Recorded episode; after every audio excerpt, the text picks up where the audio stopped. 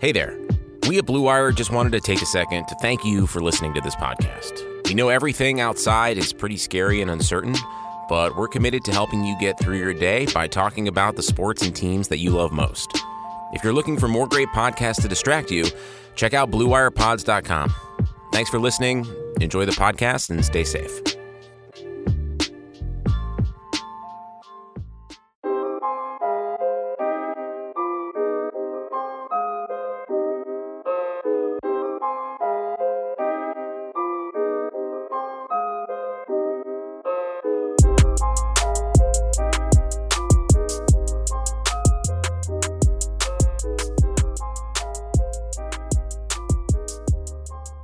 What up, what up, everybody? This is Double G for the Fight Game podcast brought to you by Bet Online.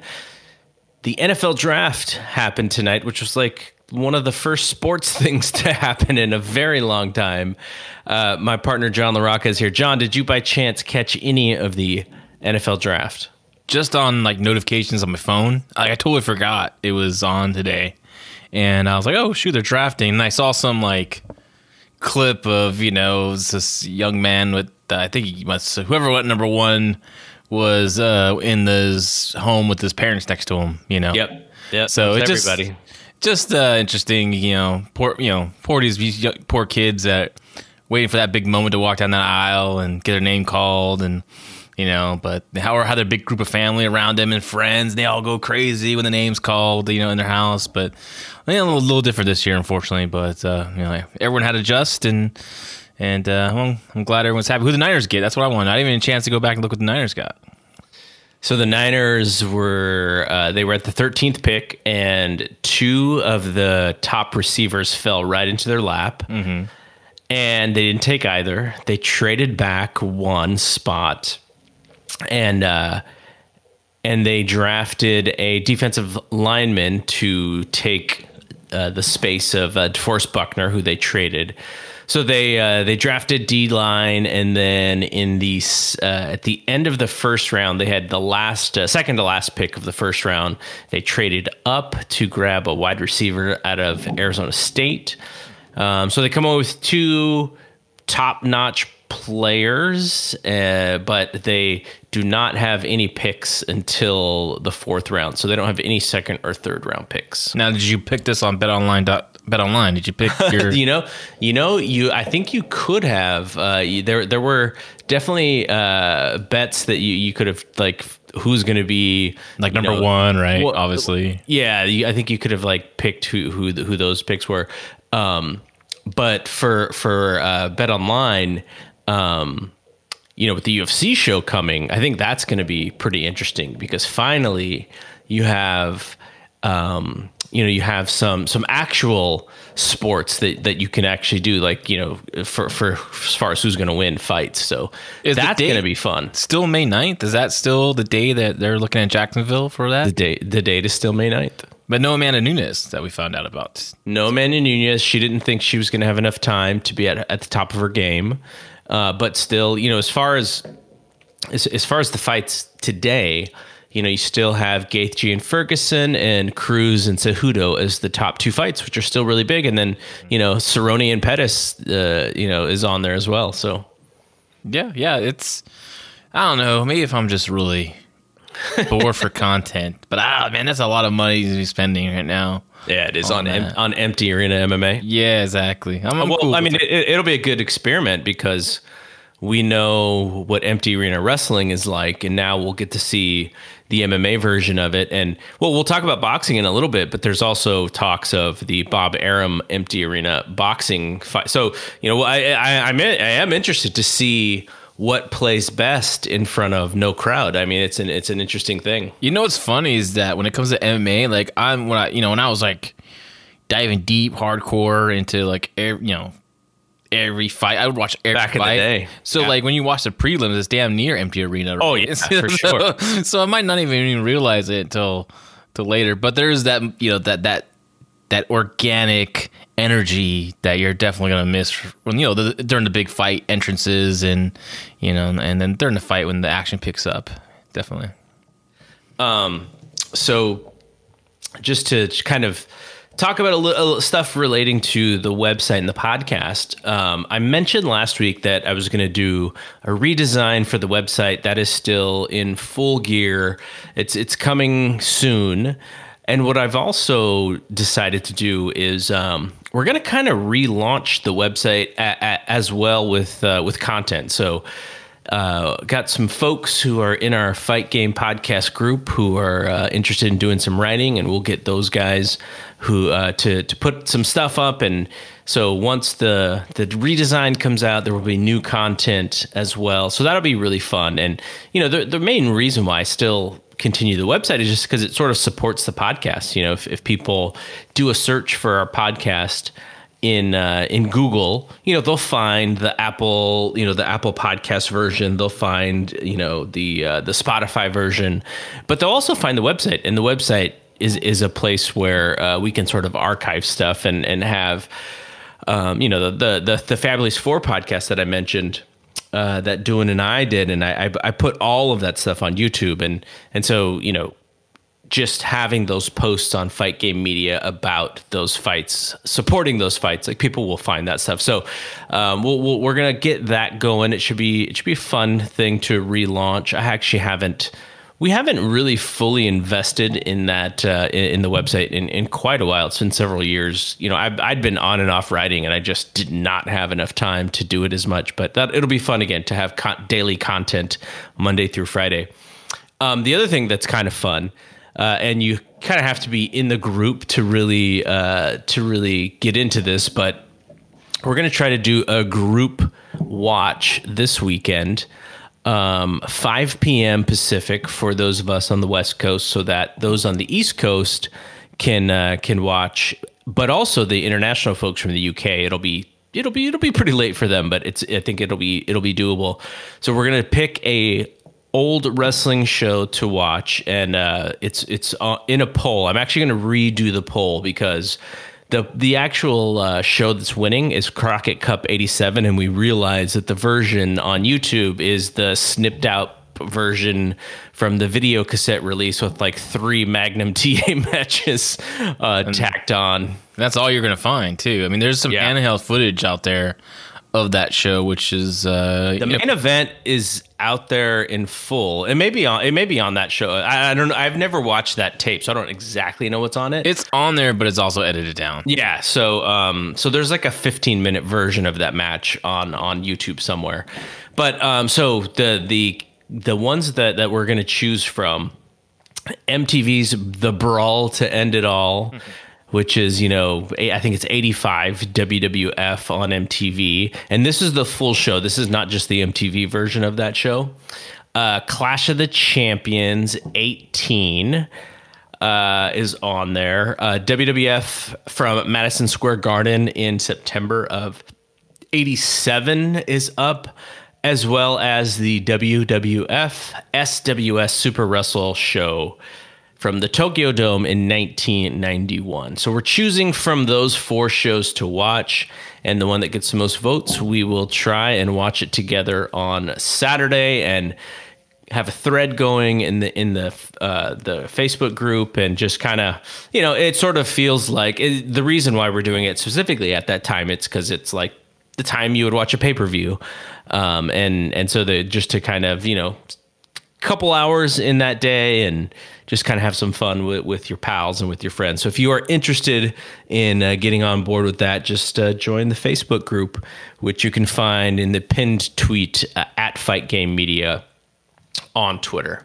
So uh, that's that's it for the intro stuff. Um, did you watch the uh, Dino Bravo Dark Side of the Ring? No, did not get a chance to watch. I was trying to make it a point to watch tonight, but things got away from us with the kids and they went to bed a little later than we expected. So no go. How was it?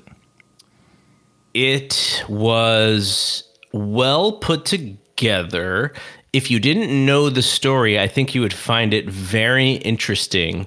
But if you have read um, any of the stuff, any of the bios that have come out uh, on him, and, and I mean, you can go back to the bio from I think it's '93 when he was uh, murdered, and Meltzer had written the, the the bio. All his bio had like everything in it on the show. So the the the Dark Side of the Ring. Um, they're I guess the the actual investigation of the case is still open. They pretty much have figured out you know why he was murdered, but I don't think they really found out who it was. And there's a little bit of mystery behind that.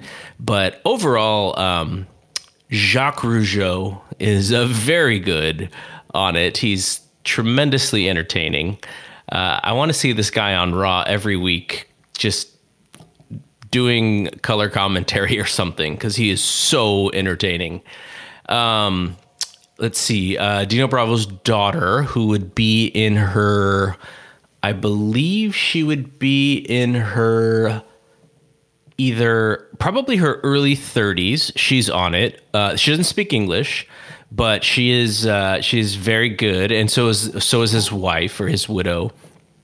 Um, she she's also uh, uh, pretty pretty good. There's you could tell there's a little bit of like um, a I don't really want to revisit this kind of thing in in the the, the wife's comments.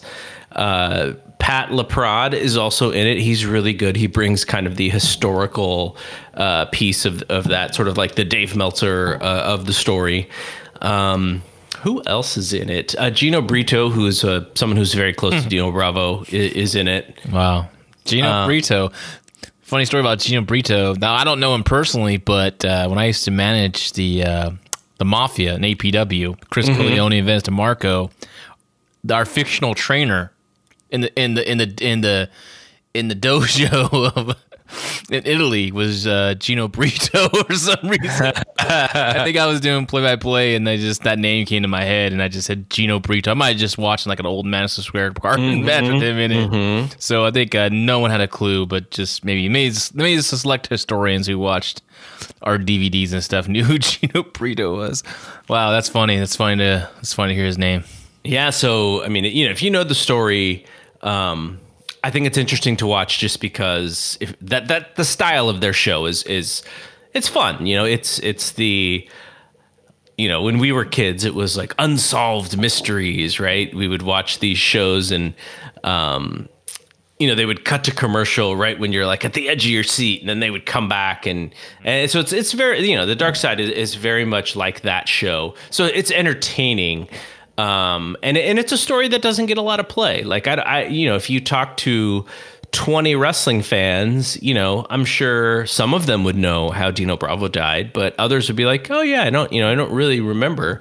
Um, and it was, you know, he had gotten himself involved in uh, smuggling cigarettes and and probably, you know, probably even deeper as far as um, who his connections were with, uh, maybe even deeper than cigarettes. But uh, it was you know it was a it was a business deal gone wrong for sure. And and uh, so you know when when there's tons of money involved and and it's a black market thing as it is and you know so it was kind of an it's kind of an interesting story in that way. But I think the thing that interested me most is just the old um, the old international wrestling um, uh, show that that he was booking, and and the Rougeaus were on there as well, mm. and just that that whole territory with you know Rick Martel and stuff. I, that was the stuff that was interesting to me. But you know, I think all of them so far this year, maybe except for the New Jack one, were easily watchable and very entertaining. Cool. Yeah, um, I still plan on watching. Probably gonna watch it tomorrow night sometime. And you know, if you have an Observer subscription, I would I would watch the show and then I would just read Dave's obit on it, just to you know, just to if you want to know the entire story as far as you know, as far as we know, because it's still you know whoever whoever did the the job uh, is still unsolved. So I don't know. Maybe if you ask a Gino Brito or Rick Martel, they probably have an idea who did it, but the person is still sort of unnamed. Um, okay, so let's talk about um, one more thing before we kind of get into the to the nuts and bolts of our normal show, which is talking about the Wednesday night wrestling and the We Want Flair stuff, which we're gonna finish with uh, Randy Savage and Ric Flair at WrestleMania eight. Um, and then uh, and then that's pretty much it for for for this week. Not, I mean, you know, there's nothing as far as like WWE. Like they had they, they had their um, they had their call today, so their investors call, and you know I saw some stuff on there. Vince McMahon came out. Uh, I thought Vince McMahon was actually pretty human. He was still like robotic Vince, but he that there was there were some human hu- human characteristics to him in, in, the call. I thought he did a pretty good job, but um, you know this is this is just days after the XFL stuff with Oliver Luck, where he kind of he basically screwed Oliver Luck out of a lot of money, and uh, and I think that I, I don't know who knows if that story is really going to come out come out. But um, you know, Oliver Luck has a lawsuit out, and and if that stuff comes out, that'll be really interesting because you know Vince was was, was very cutthroat in the way that he shut down the XFL, and uh, I do wonder how much that stuff comes out. We'll see. Um, okay, so uh, before we get to the rest of the show, I did want to bring up the Bob Arum story. He was on an uh, on a podcast called uh, gosh, what is the podcast called? It, it's it's from uh, uh, Lance Pugmire and uh, let's see, Mike Kopp. Mike Kopp. What is his name? Two, really two two of the athletic boxing writers. Mike Coppinger, I believe, is his name. So they do a podcast on the athletic. I think it's called the Pug and the Cop or something like that. The the podcast in of itself, I don't find it to be great because they're both good, uh, pretty good boxing journalists, and they both are are good writers. But they're that doesn't come across in in the podcast, so I don't generally listen. But there's there's often really good information coming out of that podcast, and and they had Bob Arum on, and so if you think back to this has only been a, uh, maybe a month ago when Dana was first starting to talk about getting fights again Bob Arum just flew off the handle and was like, This is so dumb. Dana is endangering people. What is he even thinking? And so, you know, now it's almost time for him to think about doing this because, you know, he is also a, a businessman and a, and, a, and a boxing promoter. And, you know, the, he owes ESPN and, and, and he needs to make money for the, for the year too. So, he is talking about uh, getting back into fighting, and he's you know he's very close ties to uh, Las Vegas and the um, the uh, the commission in Las Vegas, and so he's trying to figure out like what's a safe way to do boxing events, and he knows that he's going to get this comparison to Dana White because he basically lit into Dana White when this talk first started happening. But his his differences is like you know Dana is um, Dana's more of a cowboy. Like look who look look, who he uh, look who his friends are. Like President Trump. You know, we're we're looking to do this in in a very safe way, and you know, and and not not like a cowboy. So he's trying to differentiate himself from Dana by Dana's a little reckless, and and we're going to do it in a very safe and smart way. And so he talked about you know the possibility of getting back when, when they can get back in, in, a safe way in Las Vegas. I think this is specific. He wants to get back in Las Vegas to do like multiple shows a week. But he also said that because of the travel ban that he won't be able to bring over a lot of the international fighters and and you know some of those guys like Tyson Fury uh, you know th- those guys are some of his biggest draws so he mentioned that you know, especially in the, in the beginning when they first get this thing going until the travel ban is lifted, it may not be the biggest fights that he could possibly put on. But he also mentioned that the fights that would get the really good gates as a big part of the revenue stream. So sort of like uh, Wilder and Fury 2, which, you know, on pay-per-view, I think it was probably slightly disappointing because it didn't get to a million, but it still did like a $17 million gate in Vegas. So from that perspective, it's like a money winner. But he said fights like that you can't really do them in empty arena because the gate is such a big part of the uh, of the revenue stream, and you can't really make that up. So. Um, for those fights, they're probably not happening in the empty arena uh, version of boxing.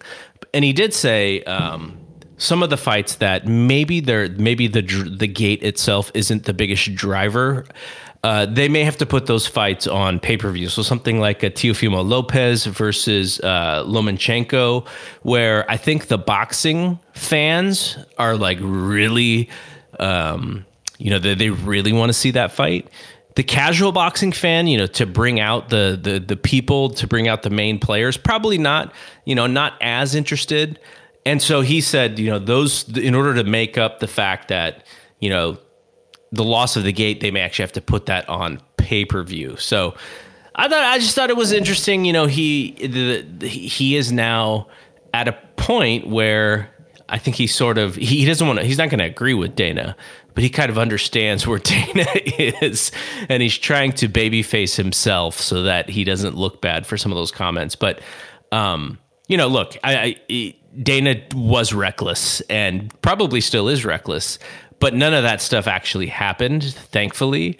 So you know nobody was was put in jeopardy. But uh you know big bob he he's he's got stuff on the radar too. And you know like i said at the top of this show part of the reason why i'm interested in some of this stuff because i want to see what plays well. Because i you know we, we've seen we've watched the empty arena wrestling stuff for over a month now. And you know I, I know that you're able to kind of be okay with a lot of it based on the style but I'm still struggling in watching this stuff. So uh, I, I, will. Uh, I, I would like to see how the boxing and the MMA stuff goes. Yeah, yeah, it's gonna. I think they'll be fine. I think. I think it'll be watchable. It will be watchable. I think part of it will be our just hunger for some kind of entertainment. You know, other than what we're getting now. But I think boxing and MMA plays out well in, a, in an empty arena environment. I think. I think definitely it's going to be like I said. I've seen many uh, empty arena MMA fight before, uh, before yeah. the main cards start, and that never really affected my viewing of the, of the fight itself. So uh, boxing a little different. Boxing, I don't think I've ever. I think I see small crowds, like like in a, like like in a night, nightclub kind of a setting. the old ESPN shows back sure, in the day, sure. But uh, nothing nothing empty so that that'll be interesting too as well. But I think I think it'll play out fine uh, for uh, for that empty arena, no fans in attendance for sure. Okay, so we'll get to the uh, discussion on the wrestling of the week that we watched, and uh, then we'll get to we want Flair. But before that, uh, of course, we got to talk about our friends Bet Online. Like John and I've been talking about, no NBA, NHL, or MLB, though we did have the draft just tonight.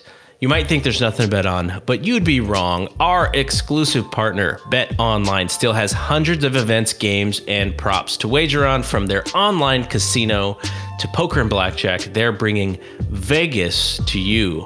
Missing the NFL? No problem. Bet Online has live daily Madden NFL 20 simulations that you can bet on. Uh, in addition to the UFC stuff that that I was just uh, that I was just talking about, you can also bet on uh, on other sports simulations. So I just saw today that you can bet on um, Major League Baseball simulations. So they have the uh, they have the pitcher, they have the team, and you know the the uh, who the who the favorite is and who the underdog is. And I'm guessing, I'm not 100% sure, but I, I'm, my guess is that they they uh, are using some sort of simulation service. I don't think it's MLB The Show, which is what Major League Baseball is using to do their like, you know, Hunter Pence against whoever is playing uh, on the show. I think there's like some actual, you know, maybe baseball reference or something. So they're doing some some cool stuff uh, with that. If you just if you just kind of like you know, waiting, waiting for baseball, can't wait for baseball. Um, and you can still bet on Survivor and Big Brother and American Idol. And I was wondering how American Idol was going to be done. They are doing in house American Idol starting this week. They have the top 20. Everyone got like some gimmicks to of like recorders and lights and cameras, and they're gonna be doing their songs from their house and Katy Perry and uh, Lionel Richie and I forget the country guy, but they're gonna do their uh, they're gonna do their voting and stuff, and uh, yeah, it's gonna be quite interesting to see virtual American Idol. Also, stock prices and even the hot dog eating contest, all open 24 hours a day and all online. Promo code Blue Wire to join today and receive your new welcome bonus. Bet online, your online wagering service, and I just wanted to kind of uh, bring up the MMA odds because if you wanted to to go to bet online and, and bet on some MMA, uh, you'd have to bet. Uh, so Henry Cejudo is a minus two thirty five favorite against Dominick Cruz. Uh, Tony Ferguson is a minus 170 favorite against Gaethje, and Ngannou is a minus 280 favorite over uh, Rozenstruik. The fight that was kind of interesting to me is uh, because I think it's more of a of a coin toss than maybe those other fights. Is uh, Michelle Waterson and Carla Esparza. Michelle Waterson is a plus 122. So it'll be interesting to see if those odds even change because, you know, with so little information about training and about injuries, um, also, you know, who knows what the weigh-in will look like? Like, can you imagine If they're gonna make weight, yeah how, like how does that affect this stuff so keep an eye on it uh, i'm gonna i'm gonna put some some money on some of these fights i'm i'm so interested to see if it's easier or harder i'm guessing it's gonna be harder actually because there's so many uh, variables that are unknown but uh, but yeah so check out bet online yeah. Bet online needs also put on there like, will your DoorDash or Instacart person wear wear masks or gloves? Like, you know, that's what they should because that's like one of that's like one of our favorite games in this house.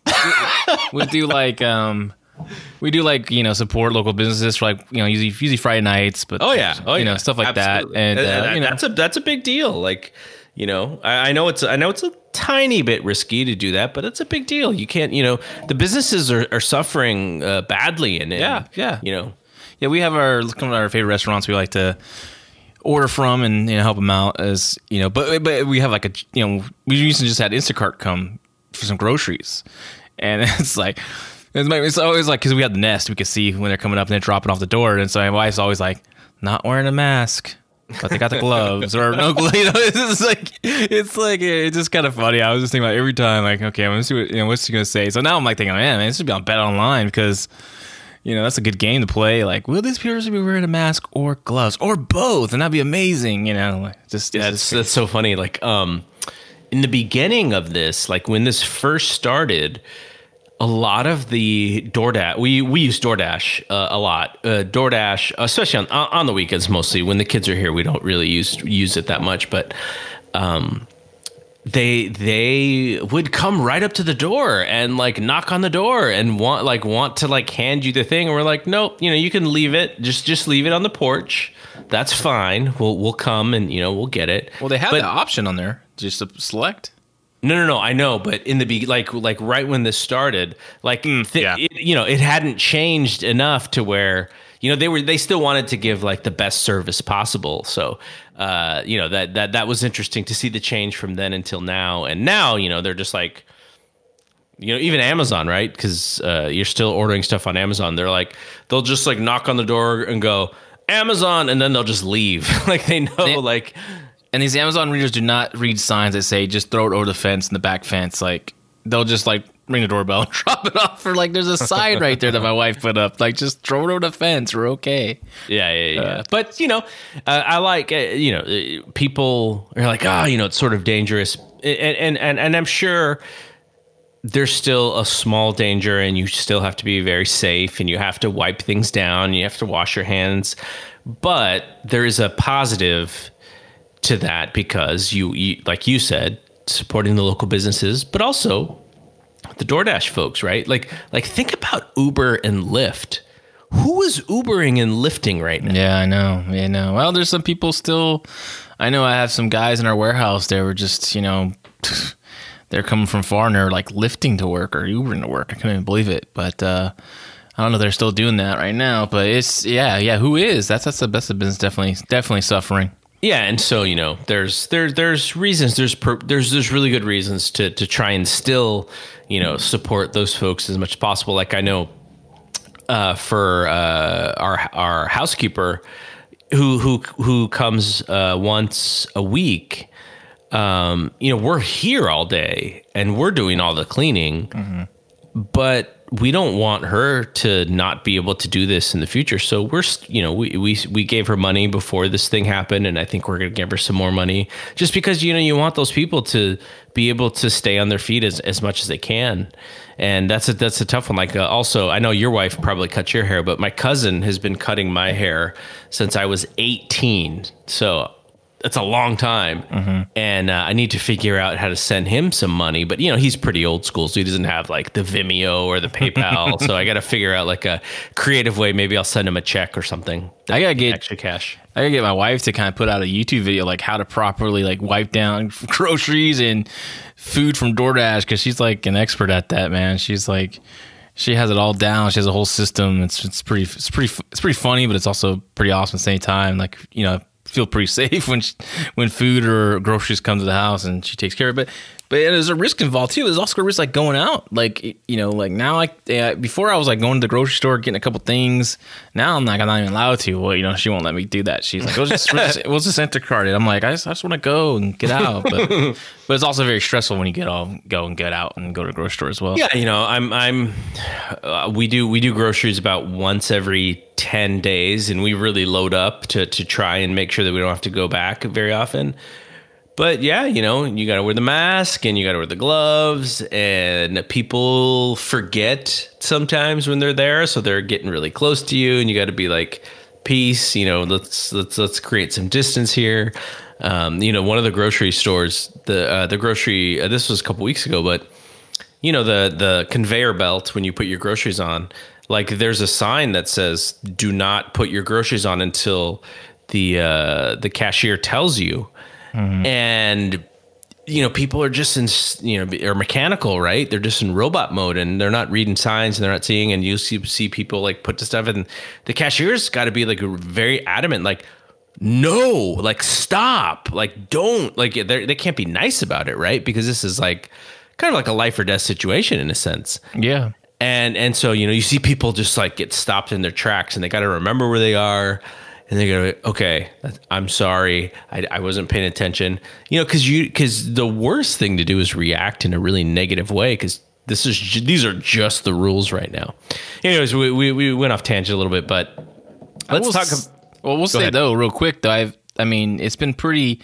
The people have been really nice out at the grocery stores. Oh, this one lady mad dogged me the whole time. Like she was like eyeing me the whole time. Like we like, I don't know because like we found ourselves like each other like the same aisle all the time, and I was like, dude, I'm not stalking you. I'm just trying to get my stuff and get the hell out. she was like looking at me, maybe trying to take my temperature. I don't know what the hell she was doing, but other than that, though, everyone's been like really nice and and polite, and so I don't know how it is out there, everyone else, but my experience has been okay so far. It's been it's been good so far for the most part. Yeah, no, I completely agree. I mean, you know, well, the social distancing stuff needs to continue happening, you know, unless uh, Donald Trump's uh, injecting people with disinfectant. Yeah, who knows what's gonna come up next? what a nut job. Um, okay, well, let's move on. We don't need to mix politics with uh, our podcast here. Um, okay, so let's talk about Wednesday night wrestling, or actually, you know, maybe you watch some on Monday. Uh, I, I don't know, but um, I did not watch Raw. I did have a, both AEW and NXT going on in the background, so I was I'm, I'm pretty familiar with what happened on those shows. But give me your highlights and then give me your lowlights. Uh, which one do you want first? Let's go. Let's start positive. Oh, so NXT. NXT, NXT I found to be really enjoyable. I thought it was uh, really fast moving. I think the two hours for me flew by. Um, I really enjoyed the show overall. There's some uh, stuff I liked. I liked the Drake Maverick stuff, his promo in the beginning before his match. I liked the match he had with Jake Atlas. Um, you know, Neeson, Kushida was a good match. Um, I liked the. Uh, I didn't like the execution of the Balor angle. I thought that could have been a little explained a little more, but it it was fine. Um, I liked uh, overall I like the whole show. Uh, there's nothing that really. The only thing I didn't really like, I kind of did not like, was the the post Drake Maverick promo. I don't know if you saw that. Like he's in the staircase, he's he's down and out because he lost, and he's being interviewed. I was don't, that, on- I don't that on think Hulu? so. I don't think so. I did see. I did see the. Uh, I did see Jake's progr- uh, promo at the end, Mm-hmm.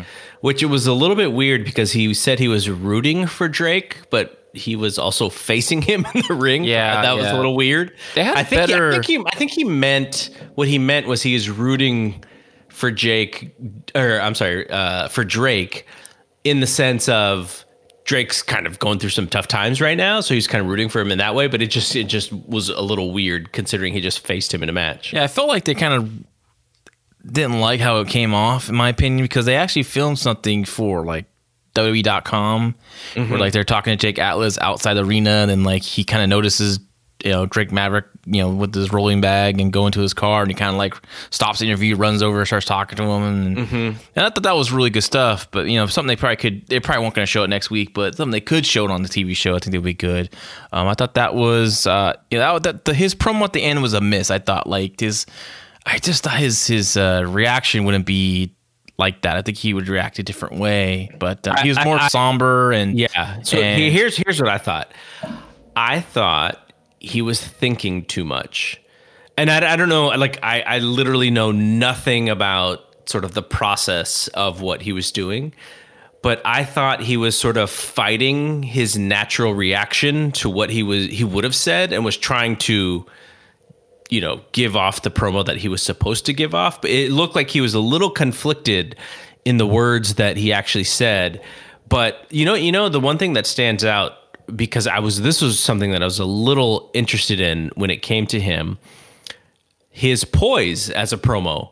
Like I, I mean, I've seen him cut some promos on the indie level, but you know his his actual uh, what he's really great at is just his athleticism and and his matches and stuff. So I was wondering how he's going to adapt to that that standpoint. I didn't like the promo in of itself, but from a poise standpoint, he was way better than I thought he would have been at this t- in his time in WWE. You're talking about J- Drake or Jake Atlas? Jake, Jake. Yeah, yeah, yeah, yeah. Jake's good. Jake's a he's he's a good promo if he gets the opportunity to, to talk. He you know he's a genuine guy. Um, he's uh you know great athlete as we, as we know. Um, I wasn't sho- I wasn't shocked about that. I've been I've been on the Jake Atlas train for a very long time, and uh, he's something special. And I hope the, um, I hope they they capitalize on it. And it shows something that they're giving him this opportunity to be, you know, in this tournament early, Oh, yeah. early on. So, and I thought they did a great job. Um, I thought I kind of like I kind of I'm kind of digging this tournament. It's kind of it's fun to me. I like round robins and it's cool. I, I think the Drake Maverick storyline really adds to it. Um, and you know, and it just gives you some all good matches. Even though the Fantasma and um, Gallagher match was, I thought it was good, but It was um, okay. It was first okay. time working together too. You know, so and and so maybe that was like the the reason it wasn't like as good as it probably could have been. But you know, Fantasma is his first match in and um, on these TV and uh, we'll see how he does the rest of the tournament. It's been and that, and also didn't like the angle with the luchadors attacking him. That was kind of weird, and int- but um, we'll see what they're gonna do with that because I always thought he was gonna be the leader of that group. I don't know if he still is, or it's just a bait and switch thing, or or what they had planned with it. And I, know. I'm sure I'm really high on the this luchador gang group. you know, I don't know. I don't, but, but I'm gonna let it play out. And another highlight to me, what I, sh- I thought I wasn't gonna like when I first started airing it, was a Gargano and Candice LeRae promo. At first, I thought like "Ah, I don't know, this, but it was kind of cool how they did it, and um, I got a kick out of some things like the jock strap on the table, which Oh, was yeah. totally out there. Um, I wasn't really digging um, Candice LeRae's makeup choice for this. Uh, you know, they're trying to know that she's a heel, and and I, but I, I, ended up liking it. I like the. I, I, I didn't know if I was going to like the special effects they put on it, but I, it added to the promo, so I, I was fine with it. When it, when it ended, I was like, wow, that's actually pretty good. Um, and a big miss I thought too was the whole Mia Yim Charlotte stuff.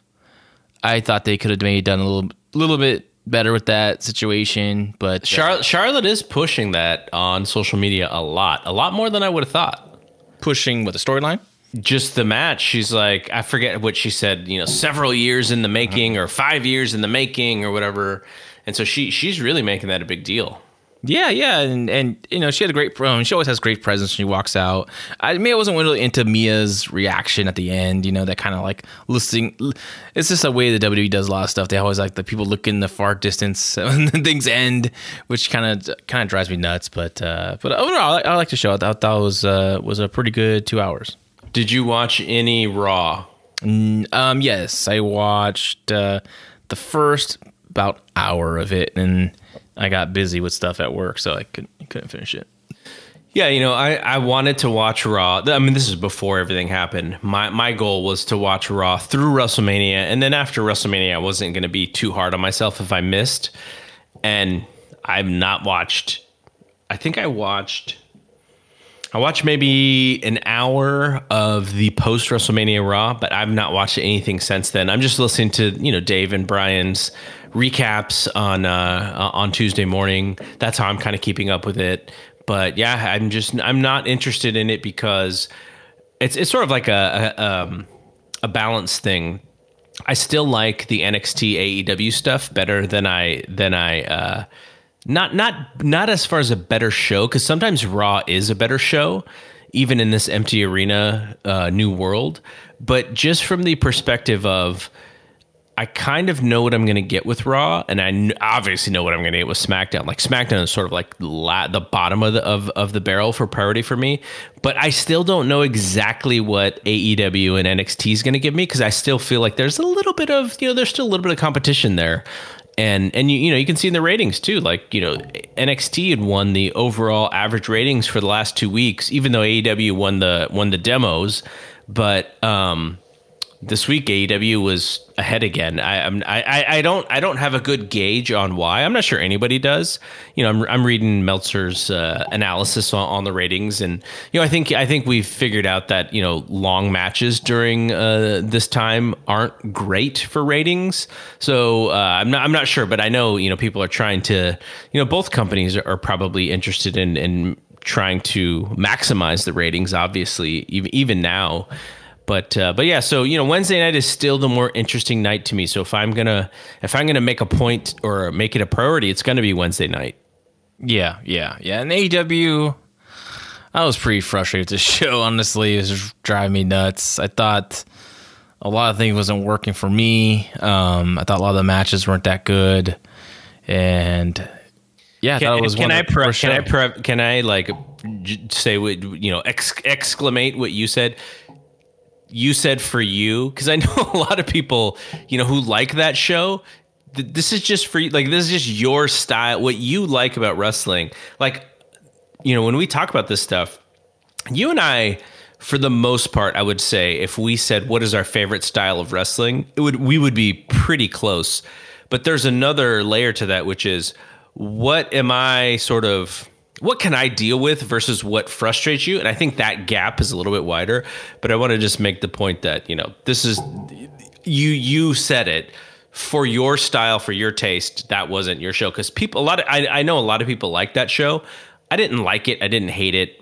I get why you you were frustrated with it, but you know, I, I know people kind of get up in arms about he the guy he said his taste. It's his taste.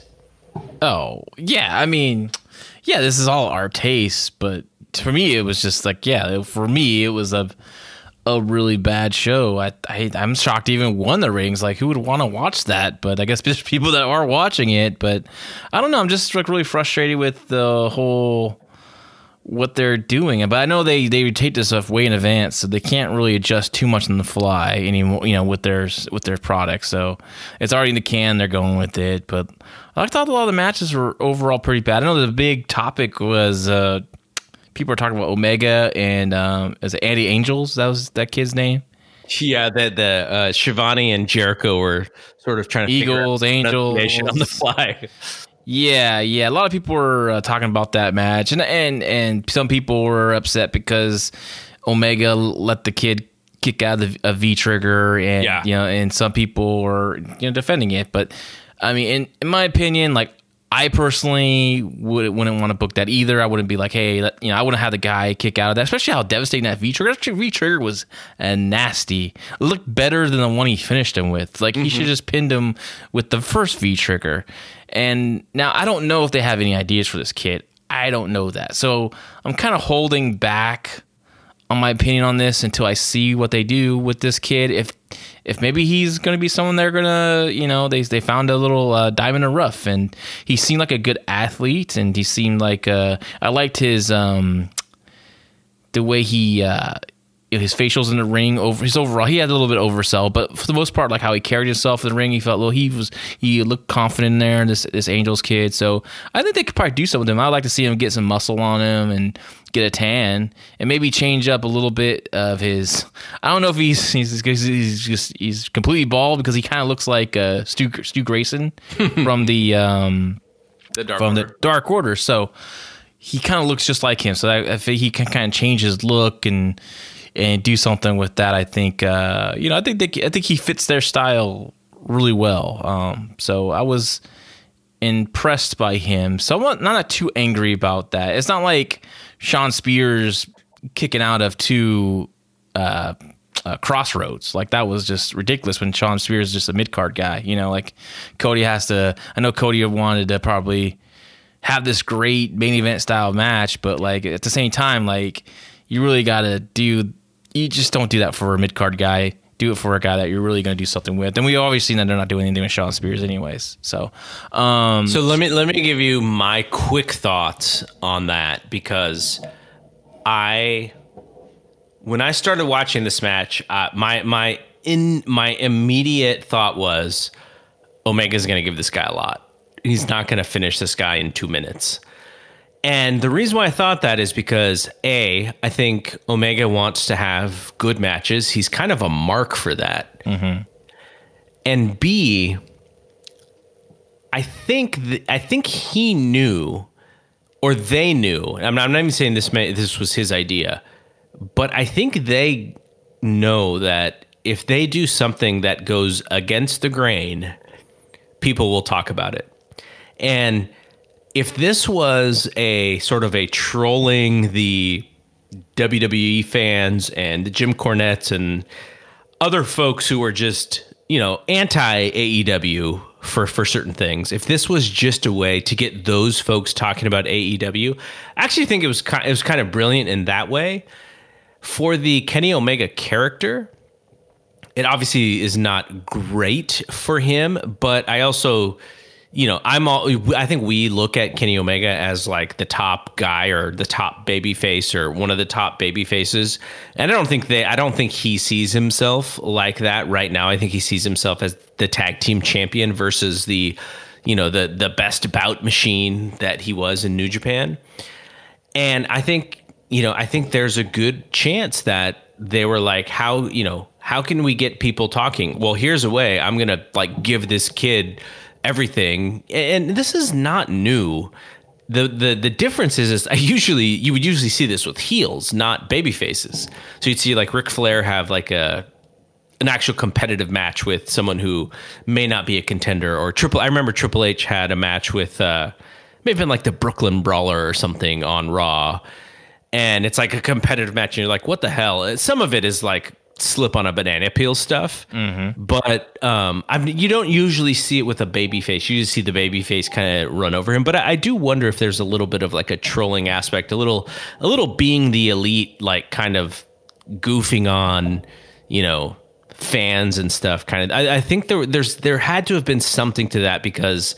Um, they got the they got people talking like all, all of a sudden I see people going crazy on on Twitter about Kenny Omega. Why didn't he just beat him with the first V trigger? Like that was like that was an actual topic on Twitter. So it got people talking. I don't know if it's great for his character, but I also don't think he takes himself as seriously as maybe we want him to take himself to be that guy, and that just may be his own perspective on on what he's trying to do. It was funny because when I saw the the the the Twitter conversation about this match, the match I was more frustrated with was the Wardlow match. I thought, I thought like he, you know, that match was poorly done. Whoever laid that match out, I mean, that kid threw a drop kick that stumbled Wardlow, and that should be his only spot. That is the only thing he should get on Wardlow. Nice little drop kick that stumbles the big man, and then the big man should crush him. But later on, he goes to zero to hero. He's flipping out of stuff. He's hitting the ropes, and they have a really I, I don't know what agents are there during this time, but like God, man, they're like really bad at booking squash matches and like I guess the traditional sense, but but they're not traditional. I mean, they're traditional, but it's the right way they do them. I think they're really poor. Ada is really poor at, at that, in my in my opinion. And and you know uh, what I wonder is also is if you if you are pre-taping stuff you're probably in, in your pre-tape thinking, let's go longer than we normally would go because we can always edit down to the time that we need, but we can't actually create more footage. So what I wonder is is if in some of these matches they were just like go you know we need you know we need 8 minutes or whatever when the better match is actually a 3 minute match but because you're pre-taping everything and you're trying to jigsaw puzzle these shows together sometimes you may just go oh, we need to leave the long version of this match in because we're short otherwise. Like that's another aspect to what they're doing is you know Tony Khan and Cody and the Buck and the you know look the Bucks aren't even there right? Uh, and and Kenny they've never had to do you know for for one thing you know they never had to do live TV before in the way that they're doing it but they've also never had to like tape 5 weeks of television and then jigsaw puzzle shows together for those 5 weeks my my guess is the next time that they do that, it'll it'll probably be a little bit tighter, a little bit better. Some of these matches may not be as long. Like you know, we talked about that uh, that Moxley match from last week, which was just so long. But uh, I think I think they'll get better at it, and and it's it's hard to be critical during this time because everybody is like trying to create something out of nothing and uh, it'll be interesting to see if they do if they do learn from some of the critiques that they're getting during this time. Yeah, and then you know Jimmy Havoc and Orange Cassidy is like nailing it. Like, oh man, God, now we gotta watch this Your crap. least favorite guy. Oh my God, they should. That match was just to troll you. They literally booked it to troll you. I know. Like, are they just trying to be piss the world off? I don't know. Some people like this stuff, but I, that that match, like the finish was so ridiculous, completely ridiculous. So what's her name? Uh, uh, Kip Sabian's girlfriend. Gosh, what's her name? Penelope. Penelope. she Ford. comes who they're and they're like a trio, right? With Jimmy Havoc. I think they live in the same apartment together, which was pointed out. They live in an apartment together. They don't live in a house together. Like stuff like that just drives me insane. And she comes off the top rope and like does like a little somersault, which for some reason distracts Jimmy Havoc. Where he goes, "Oh my God, are you okay?" But he like she clearly did a nice somersault, right? Uh, I'm sure he trains in this girl. Let's hope. Well, I don't know if Jimmy Havoc really trains, but but like you know, he's probably brooding and you know thinking of ways to cause He's, me- torture. he's men- mentally training. Yeah, he's mentally training, but I'm sure he knows that she could do a nice somersault top rope, and he's like distracted, and he gets beat, and it's like, oh god. And then what follows that up, even worse than the match, was that promo with the best friends and Orange Cassidy. Like, what was that? Like, that was who let that air? My God, it was like so bad. Chucky T, just don't let him talk. Just don't put him on. Just don't even put him on TV. I don't know why people think this guy is so great. I just don't understand why. It's like maybe because they have to have it. Maybe because they have Trent, they have to have Chucky. I don't know. It's just, it's just. It was, Well, I will, I will tell you, um, and and I, I don't think I'm outing him in any way here, but uh, Antonio the Promise Thomas texted me during the the Cassidy match, or, or it might have been during the Omega match, but we we had started talking about Cassidy, and he was saying that you know the gimmick is the gimmick, but as an actual worker. He thinks Cassidy's really good, and he's actually wrestled Cassidy before. We know Brian Alvarez wrestled Cassidy before, and and I told him, I said, I, I can completely understand that, but it's the gimmick that pulls me out of the match just about every time, like just the actual gimmick. And he's like, "Yep, totally get it. I, I totally see where you're coming from." So you know, when I when I talk about Cassidy, it's not the fact that oh he's such a bad wrestler or he's just mm-hmm. not believable. Blah, blah. It's really just the the gimmick that I have not Yeah. be- become accustomed to, and I think that you know, I think when when you talk to people who've actually worked him, the reason they stick up for him is because they think he's actually good.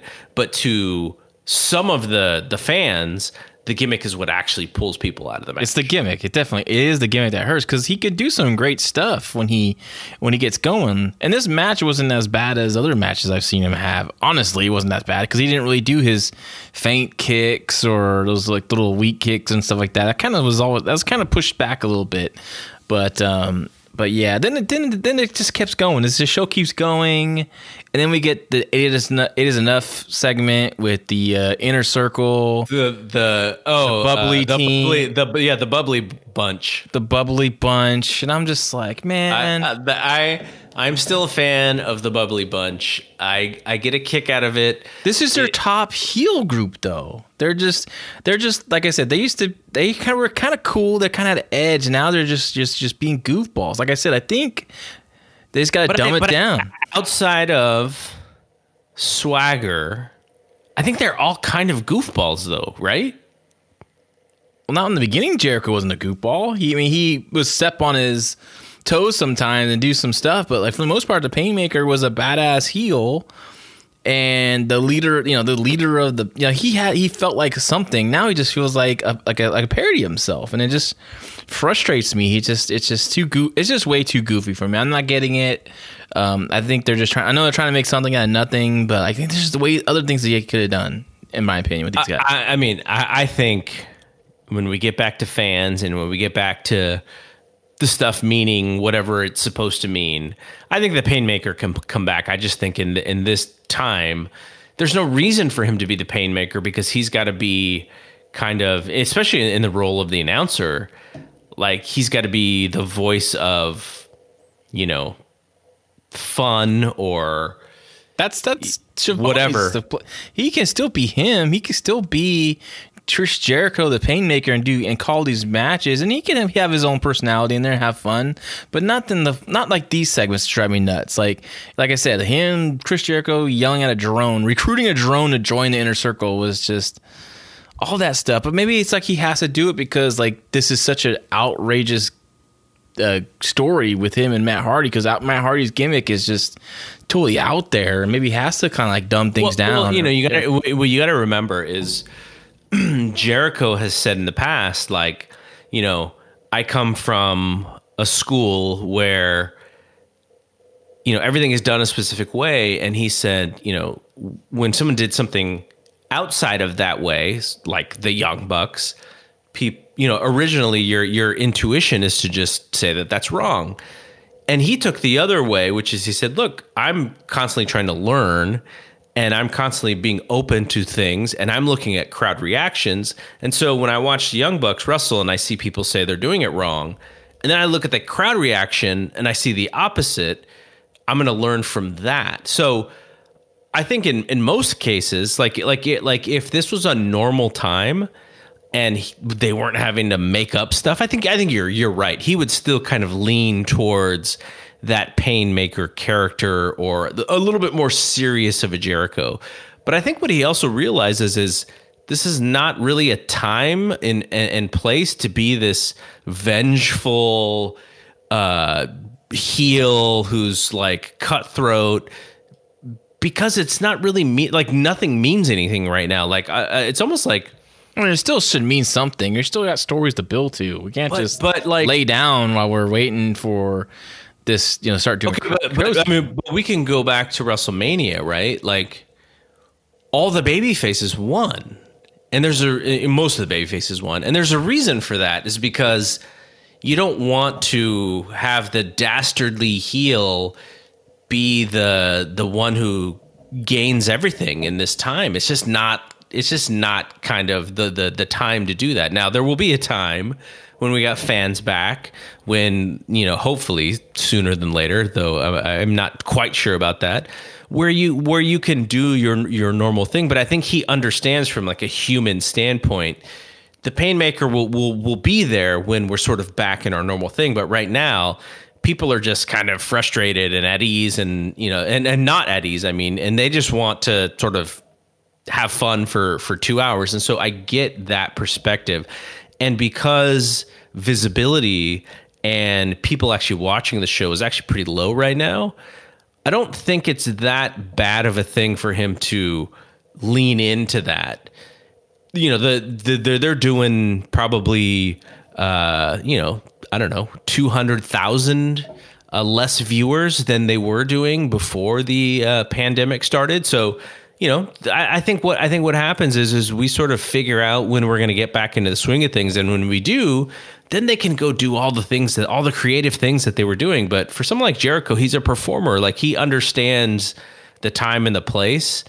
And while it may not be best for sort of the wrestling version of his character, for the human person of Chris Jericho or Chris Irvine, I think this is the way to go because he understands that people don't really need to be frustrated by him. They need to kind of be entertained by him. I think what's happening to AEW is like there's so much goofiness. There's just too much of it. And I need something with some meat and potatoes. Like it just gave me a bunch of garbage. Well, I mean, you had Dustin in the main event.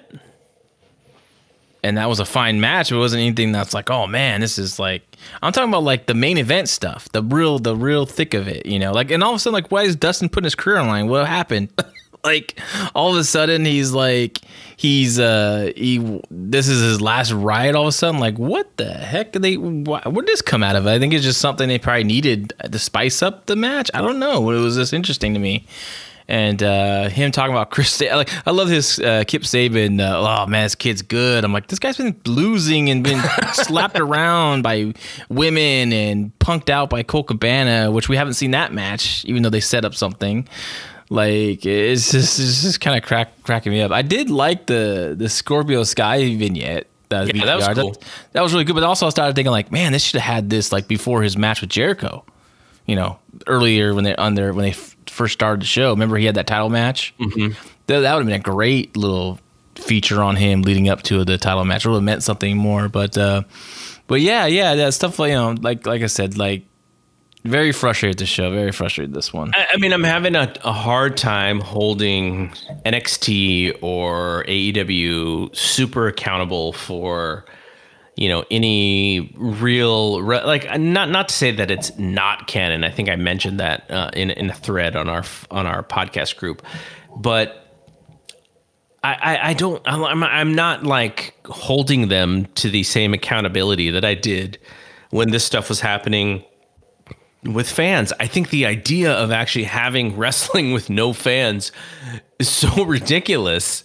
And I can't take it super duper seriously. I could take I could take it seriously when there's a good match and, and it sort of brings you out of that. Like, you know, Jake Atlas and uh, his his match with Drake Maverick. It, it wasn't a great match, but it was a good match, and it was somebody who I'm interested in, in seeing uh, in the future so I, w- I was I was able to kind of pull myself out of the out of that. But you know, when I watch like The Dream and and Cole, I was like, uh, you know, whatever. This is just whatever to me. And and I'm not going to hold that. I'm not going to hold both companies accountable for that because it's just a hard time for everybody. Um, and you know, I, I'll I'll start holding them accountable for it. You know, when we're back and when shows are happening for real. Like the fact that AEW is having this pay per view and they're going to try to charge you know whatever they charge Yeah, for that's it. That's crazy. I'm like, oh, like we just did this with WrestleMania. What You know, gonna? They, there's a price point even came out for that yet? I mean, do you can you change it? Like, you, I, I'm expecting. They're they're probably expecting like half or maybe even less than half Mm-hmm. of their normal buys. And so, if you're expecting that, then you might as well charge the same price because if you're only going to get half, then you may as well get the most of it. You know, I can't even imagine. I can't imagine you paying that much for that. That's going to be. That might be one I have to skip for sure.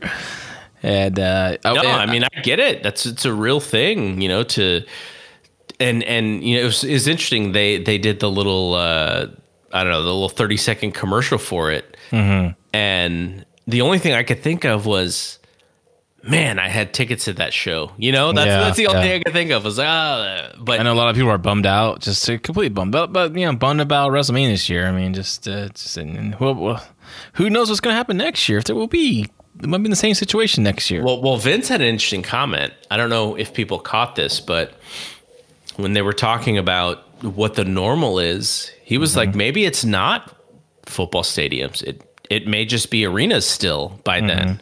Yep. So he's he's not sold on the idea that you know when we actually get fans back that they're going to be able to do these big these big stadium shows again. So that'll Yeah. be interesting. No, no, I caught that too, and I think he's ahead of the game in a sense, like about the future and and what live events will be if there will be live events, you know, coming up in the future, and and how long that's going to take to ramp up, and and are we going to have these shows again like that? So yeah, he's definitely looking towards the future for sure, and what to do next.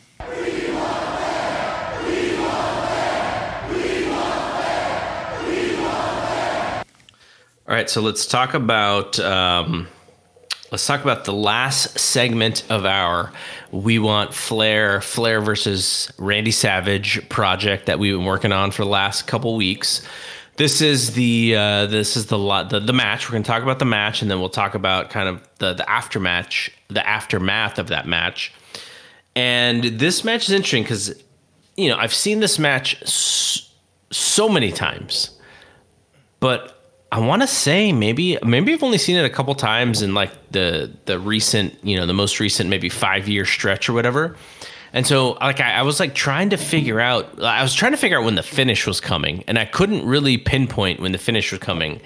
And uh, and I got surprised a little bit at the end because I was trying to think like what when did this thing when when did this and this happen? So um I was uh, I, I had a, I had a fun time, really fun time watching it so much fun listening to Bobby Heenan and Gorilla too, because Gorilla starts this this match by just selling the shit out of it, like he would only really sell Hogan matches, you know, as like this is like this is everything you you, you paid to see basically, and so I, I really like that part. But the match in of itself, really fun match.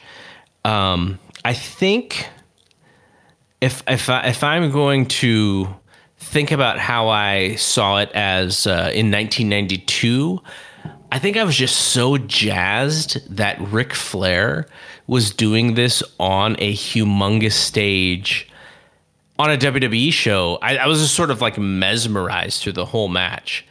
And I remember that feeling of just being like, I can't believe Ric Flair is doing a Flair flop on the outside of the ring on a WWF WrestleMania. You know, that's kind of like that was kind of like my my thought when I when I was watching it. Do you remember watching it and and just you know what your thoughts were way back when, uh, and then sort of compared to now when you when you did watch it again recently? Yeah, actually, I watched this one live, just this match live, uh, two matches live on the show. I watched this match and the Hogan Sid Justice match live.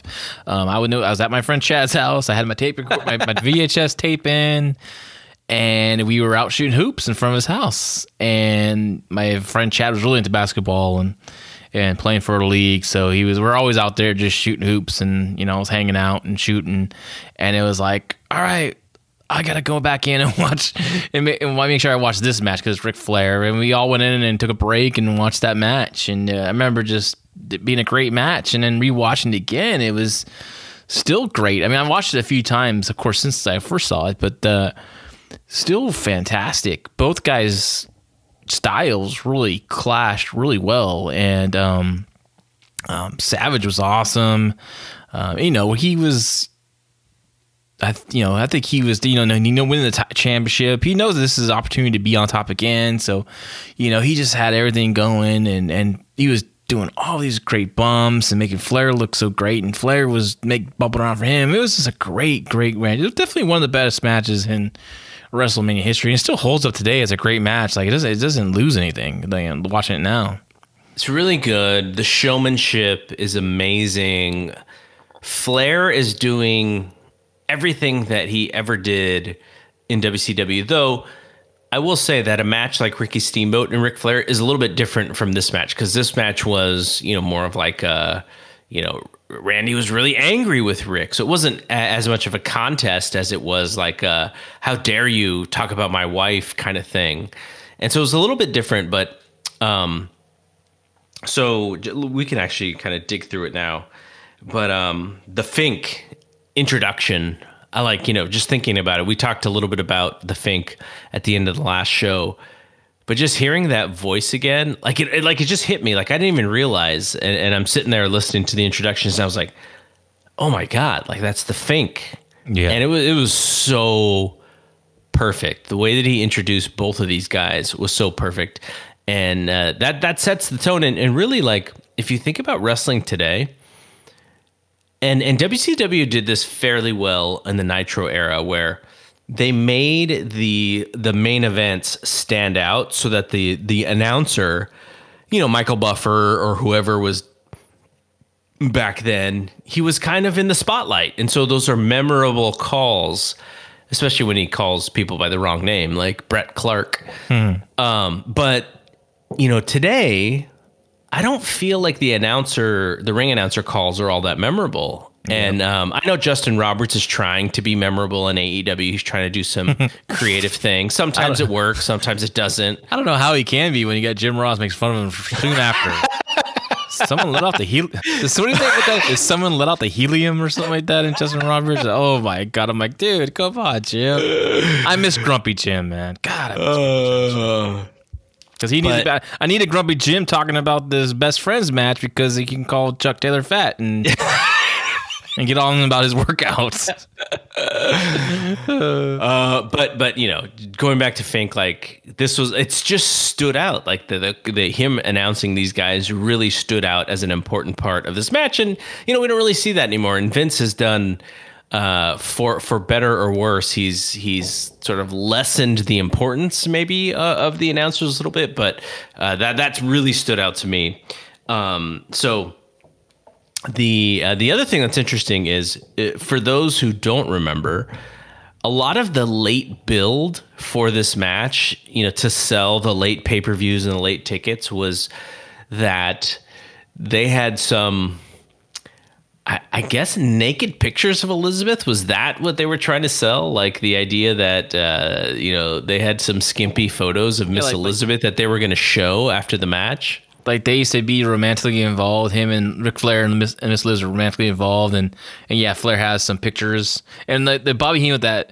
and It's still like it was cringeworthy when I first heard it too. Like when he goes, "Show, show her the, show her her staples." Yeah, the staples of the The, stomach. cen- yeah. the stomach, yeah, staples in the stomach. And he, he goes, "Oh, the centerfold." Like, all like, like Yeah, I've never yeah, yeah, seen, I've never seen Bobby trip up like that, and like he, that was that was that was hilarious, and Yeah. and I was waiting for that line to come on again. Yeah, so yeah, basically that you know they were you know rant, ranting involved in the past, and that Flair has some some risque pictures of Miss Elizabeth. Okay, but but we know they're not going to deliver those, right? Like that was just to was just like a little bit of a sleazy sell to get people to buy the show. Yeah, the, the idea What- was what Flair was going to win and, and drop the big picture Yeah. from the from from what though? Like, you know, like Yeah, yeah, from the top of the of the Hoosier Dome. Yeah, yeah, yeah. Okay, so so we know he's not going to win.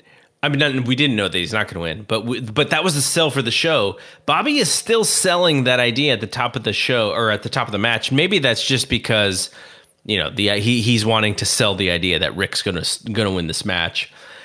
Um, so beginning of the match, like Savage doesn't even really let the let an actual match start. He just goes crazy, runs at Rick, and um, and and just jumps Rick for the bell. Perfect grabs Savage and just like ragdolls him, like just grabs him and just throws him. I thought that was kind of interesting. It was just kind of like a okay, like I'm here. I'm going to be a big part of this match. So let me show the fans that uh, that I, you know, I, I can do that. I thought that was pretty interesting. Um, and then uh, Savage, you know, Savage gets control the match early, and then he takes this really high backdrop. And I actually don't know if it was as, as high as it looked, but there's a great camera angle where Rick ducks and Savage goes up, and it looks like he's taken this backdrop forever over the top rope. That this is a great, like, great video. You know, it's a great camera angle of him taking that backdrop. Yeah, this is it's his trademark backdrop that he did. We do a lot of times as a heel too, as well. He would, uh, I think in the Rumble '90, he does that same kind of elimination with that backdrop. So yeah, it was a, it's an awesome bump, and he yeah, it's an awesome bump, and and he hits it really clean. You know, just time. like majestic. It was almost like he was like floating. Like is was almost like it's like in slow motion. It was. and it looks like it's out of control, but he's like totally in control the whole time. It's just Yeah. he's amazing, amazing performer. so. Uh, Flair takes control of the match, and he does his he does his Ric Flair match. You know, it's attacking the leg and doing the shin breakers and you know doing everything that that you've ever seen in a Ric Flair match when he actually takes control and and gets the heat. And then it's a reverse neck breaker that Savage uses to start his comeback. And at this point, you know, I know Heenan, nine, the 92 Rumble is, is Heenan's signature call. He's not quite as amped here, but he's still really good. And Gorilla is playing off of him really well. He's going nuts at this point. And the interesting thing about this show is, you know, I think I think we we know that the actual gate was a little disappointing because you know, they, they probably packed like 60,000 people in there, but they didn't actually have uh, a ton paid. And it's weird because of this dome. You know, this is this is a dome, and and the sound is a little bit different in a dome. The dome is really high, and there were points of this match where I was like, "Wow, this crowd is so hot for this match." And there was other points where I was like, I can't even really tell if they if they're hot for the match at all. But I but uh, so it's in and out, and, and I'm as as I'm looking at the crowd, they look like they're really into it. Um, and so uh, Flair, uh, Flair, it's now it's Flair's turn to to show. Uh, to take these these bumps for Savage, he takes the really high backdrop. He takes the high like Savage like jo- like gets onto the, the to the first rope, the bottom rope, to launch Flair as high as humanly possible when Flair gets to the top rope. You know, the, the quintessential Flair, you know, going to the top rope and getting body slammed off the top rope. And so Flair is like just doing these high, these high backdrops, high bumps, just awesome. And uh, and then they go to the outside. Flair gets, uh, I think Flair goes into the ring, uh, into into the rail, and then you know he gigs himself. And what's funny about this show is there, there's blood in both this match and the Bret Hart Roddy Piper match, and Flair gets fined for gigging essentially because you're not supposed to do that in WWE, even all the way back to '92. But Bret gets out of it because he convinces Vince that it was hard way. yeah. Oh my God, Bret. Um, so um, there, there's a moment in this in this match where Savage goes for the cover, and instead of covering him, he just sits on top of Rick's shoulders and just starts laying in right hands. You know, because it's it's not just him wanting to win the title. Like Flair's like messing with his lady, and so he's got to he's got to show Flair that you know this is still this is still a fight. I still want to punish you. I'm to take your title, but you're you know I'm to punish you at the same time. Um, he gets the double axe handle for a two count, and um, you know it's kind of funny in wrestling today because we know for the most part that wrestlers mm, they really don't win until they hit their finish. But they were trying to sell that the double axe handle was going to be the finish in this match. And i did chuckle a little bit because i think the fans bought it too. Like this was possibly going to be the finish. I was like the double axe handle guys? Really? Like what? I mean yeah, maybe in the early maybe in the early early days of savage and wwf he may have won a match or two with that double axe handle. But I mean, you know, it's got to be the you know it's got to be the elbow if he's going to really win with a signature move. I, I think back then, it, you know, nowadays everyone just has to be you know be beat by the finisher, right? It's they there's not more. I wish there's more people that would win matches with inside cradles or backslides or you know O'Connor rolls or or what a secondary du- move. What about double V triggers? Double V triggers. God. yeah, no, people. Or, or, yeah, don't kick out of two Cross Rhodes for mid cards. You know, um, no, like every, everything's everyone's kicking out of everything now, so it's it's just we've kind of like made it harder for you know the the for to get these reactions. But like you know, back then it, they you know people be, believed a little more. A finish can happen any any time. Now we're really conditioned to where oh, it's not going to be till his finisher, or he's not, or he's going to kick out of his finisher, but then hit it again, then he gets the pin. That's like a big. That's what drives me nuts. Is that everyone's letting everyone kick out of their finisher just to hit it again because that's the old. Japanese style. Some cases oh, yeah. that was, you know, it's just it's just all a bunch of crap. I I watch a lot of re- old wrestling right now. I've been watching a lot of you know UWF 1987, like I, I don't know. I don't think wrestling. I think wrestling's devolved, not evolved. After watching some of this stuff, like it's just so good back in the day. And I watched this match too, and I'm like, God, this is so great. Like the the match is so good. Yeah, and shoot, man, like the people were into this match big time. I mean, they were rocking and rolling. I thought the whole match. Okay, so if I have one flaw in this match, it's um, the referee. Uh, perfect interferes, and Hebner has to pretend that he didn't see it. Um, and I think this is on uh, Savage's elbow off the top rope. Hits the elbow off the top rope. Perfect pulls him out of the ring. And Hebner has to pretend as if Randy Savage just disappeared from covering Ric Flair to the outside. He like does the thing where he looks to his right, He looks to his left and he does it again. And he's like, I just have no idea what happened. While Mr. Perfect is still pulling Ric Flair out of the ring.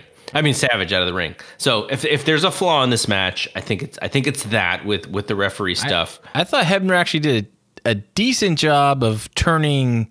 He did a big full turnaround, so I thought they did it.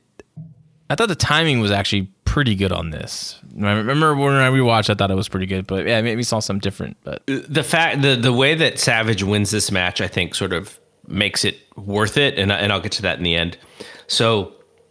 Uh, so perfect throws Flair a gimmick, whatever whatever it was. The uh, it wasn't actually a brass knucks; it was like a stick of some sort, and he hits Savage with it, kicks out at two. Now this was the moment in the match where I think the fans, you could see the fans go, "Oh, this is how it's going to end." Mm-hmm. But Savage kicks out right at the two, almost you know, right after the two count. I would, I wish he would have waited a hair longer because if he if he waits right until that three count comes, I think the fans go nuts. Um, but he kicks out a little bit too early, and the fans were like ready to go nuts, and they they didn't go nuts. Um, but it, it was a it, it was a great moment in the match because I could just see the breath go out of the fans Oh, yeah. who who were who were who thought Randy was losing this match. Um, so then uh, Perfect hits Savage with a chair.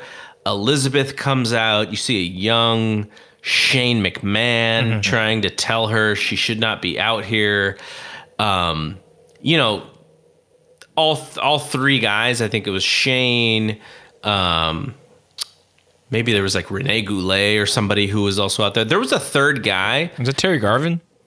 I don't. I'm not exactly sure because if you read back through the observers, Meltzer writes an article where he's. I mean, Meltzer's recapping the show and he's like, people keep telling me, people from WWE keep telling me that's JJ Dillon. And I know it was not what JJ Dillon looks like, and that's not JJ Dillon. And then he he comes back in one of the episodes and actually says who it is, and I, I forgot. I couldn't find it. I, I wanted to find it for this moment, but uh, I couldn't. I couldn't find it going back through the observers. Um, but then um, th- this was an interesting moment because uh, Savage gets a small package for a two count, and Bobby says, "You you you'll never beat Ric Flair like that," which is a great line because Savage is going to beat him maybe not with a small package, but he's going to beat him with a roll up later later in the match. So Flair's doing tons of damage to Savage's leg. Savage is limping. He's you know he's put him in the figure four already. He's done the shin breaker a few times on him, and kind of out of nowhere, as he's he's you know doing damage to Savage, Savage rolls him up, and then he grabs the trunks. And I, I'm thinking like I don't remember him grabbing the trunks, but then I go no shit like the mr perfect is interfering at every moment. Of course he grabs the trunks. That's like fair play right there. And then he wins the match. Flair goes ballistic. F- you know elizabeth comes in the ring. Flair corners elizabeth. He says what about me? Kisses her on the lips uh, and then Savage attacks Flair, and then Flair and Perfect attack Savage, and there's everybody in the ring pull apart. But Savage wins the wins the match, and Fink, like you said this last week, Fink doesn't call him the new champion; he calls him the once again champion, I know. Randy Macho Man Savage. So that is the the whole end uh, end of the match. And, and look, you know, it's it's the best match. Um, I, th- I mm, you know, I think some some people enjoy the um, maybe the the dr- dr- dramatic part of of Savage and, and Ultimate Warrior. This match is a better match than that, but as a as a moment, I get why people really love that Savage Ultimate Warrior match from WrestleMania Seven. But if you go from WrestleMania three to WrestleMania eight, this is this is the best match since WrestleMania three, I think. Yeah, yeah, yeah. It was definitely his. I mean, uh, yeah, I, I like it better than the Warrior match for sure. But and I like the Warrior match too. But yeah, this is his uh Savage's best, second best match. Guess what? Yeah, Steamboat WrestleMania three for sure is up there. Um, but yeah, yeah, no, definitely, I agree. All right, so I have a quote from Ric Flair's book, and he talks about Savage, and he talks about the idea, and because I, I do want to ask you some questions about about you know sort of what do you do next. But from Ric Flair's book, he says Vince's strategy at this point was to leave the title on me, but Randy whined and moaned until the decision was changed. I had no qualms either way. Having known Randy from when we worked together in Charlotte in the 70s, I admired his intensity in the ring, and I wanted to wrestle him since his first championship run in 88. And we talked about that, you know, Flair thinking of, of leaving for WWF in 88 to, to Savage. In a previous We Want, we want Flair. And so he says, uh, What I didn't know was that Randy was a very insecure guy. He wanted me to come to his home in Florida and practice the match. Mr. Perfect was also there because he was going to interfere on my behalf. I'd never done anything like this in my life. I found out that the same thing had happened in 87 when Randy defended the Intercontinental title against Ricky Steamboat at WrestleMania 3 Randy drove Ricky insane going over each move again and again. When people praised the match as the greatest in World Wrestling Federation history, Steamboat would kind of shrug. He shared my belief that the best matches are called in the ring and on the fly, not laid out on paper. Make no mistake about it, I respect Randy Savage for his skills and accomplishments, but because of his unwillingness to get in the ring and improvise, I won't call him a great worker. Mm-hmm. What are your thoughts on that quote? Yes, yeah, I'm I'm I'm with that. I, have I've seen it. I've been in. I've been involved in it. Um, when I was as a manager, my guys when we would all we would go in there, and it was working with the guy who wanted to just go over every detail of the match over and over and over and over and over again before the show. It'd be fine, and sometimes it'd be very good. But like the times where it's just like you go out there and feel, those matches are always better always better because you don't know if you're going to feed chicken to a vegetarian crowd, right? Like you know, this, you don't know who you're going to get out there, so you have to have that ear open to the crowd, and you got to feel. I think that's the best way to go. I think that's the best way. I think all young wrestlers should take advantage of in on the indie scene now. Like just go out there and try to do a match like that where you just call it in the ring instead of just planning it out. But now everything's planned out. I mean, it's planned out everywhere. Every I mean WWE is planned out. Uh, yeah. Indies is planned out. AEW is always planned out. Um, shoot, I'm I'm guessing a lot of the Japan stuff and, and in some ways is planned out. You know, though I really like. I don't know if all Japan all that stuff is planned out, and even New Japan. I don't, I don't know if Tanahashi is planned out stuff, but it doesn't seem like it. It seems like his matches are a little more organic, but. Uh, that's the way I miss. Uh, me and Justin Nipper were talking about this today. Actually, um, I sent him some stuff on um, just some stuff from like WCW 1991 because I was telling mm. about one of my favorite mid card programs was uh, Bobby Eaton and Tom uh, Z Man Tom Zenk versus uh, Terrence Taylor and Buddy Landel, the early stuff of the York Foundation.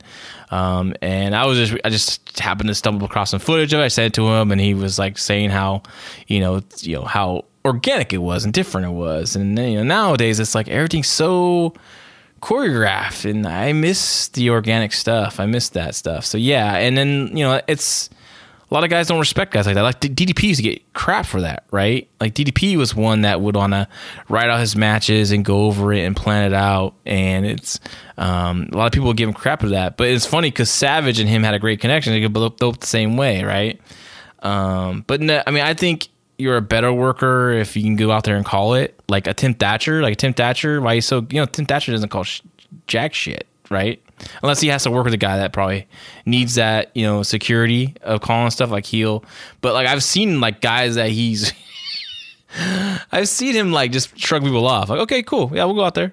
Uh huh. yeah, no problem. See you out there. Like I've seen him do that to people, and and other people too. I've seen that same thing. My friend JJ Perez, who's a great worker, um, he would do the same thing too. Like, oh, why are we going over this stuff? Like, uh, and then like I remember we had JJ versus AJ Styles. AJ Styles came to APW in our Hayward garage. Can you figure that out? Um, and AJ wanted to go over every move from the start, and JJ's like, God, I thought this guy's supposed to be great. You know, like he's like, and like and I was like, and I sat there and I listened to them go over a match. And it was just interesting. Like, okay, JJ, you two, me three. I'm like, what the hell's that mean? But you know, like, but you know, whatever he's like a big star now. You know, he's, a, he's one of the biggest, best stars in the world. But it's just so funny, you know, uh, that that art of calling it in the in the ring is just dying out. Where do you, where do you think that comes from? Is it they just don't know how to respond to silence or to um, a crowd maybe not you know n- not responding to something they think they're going to respond to?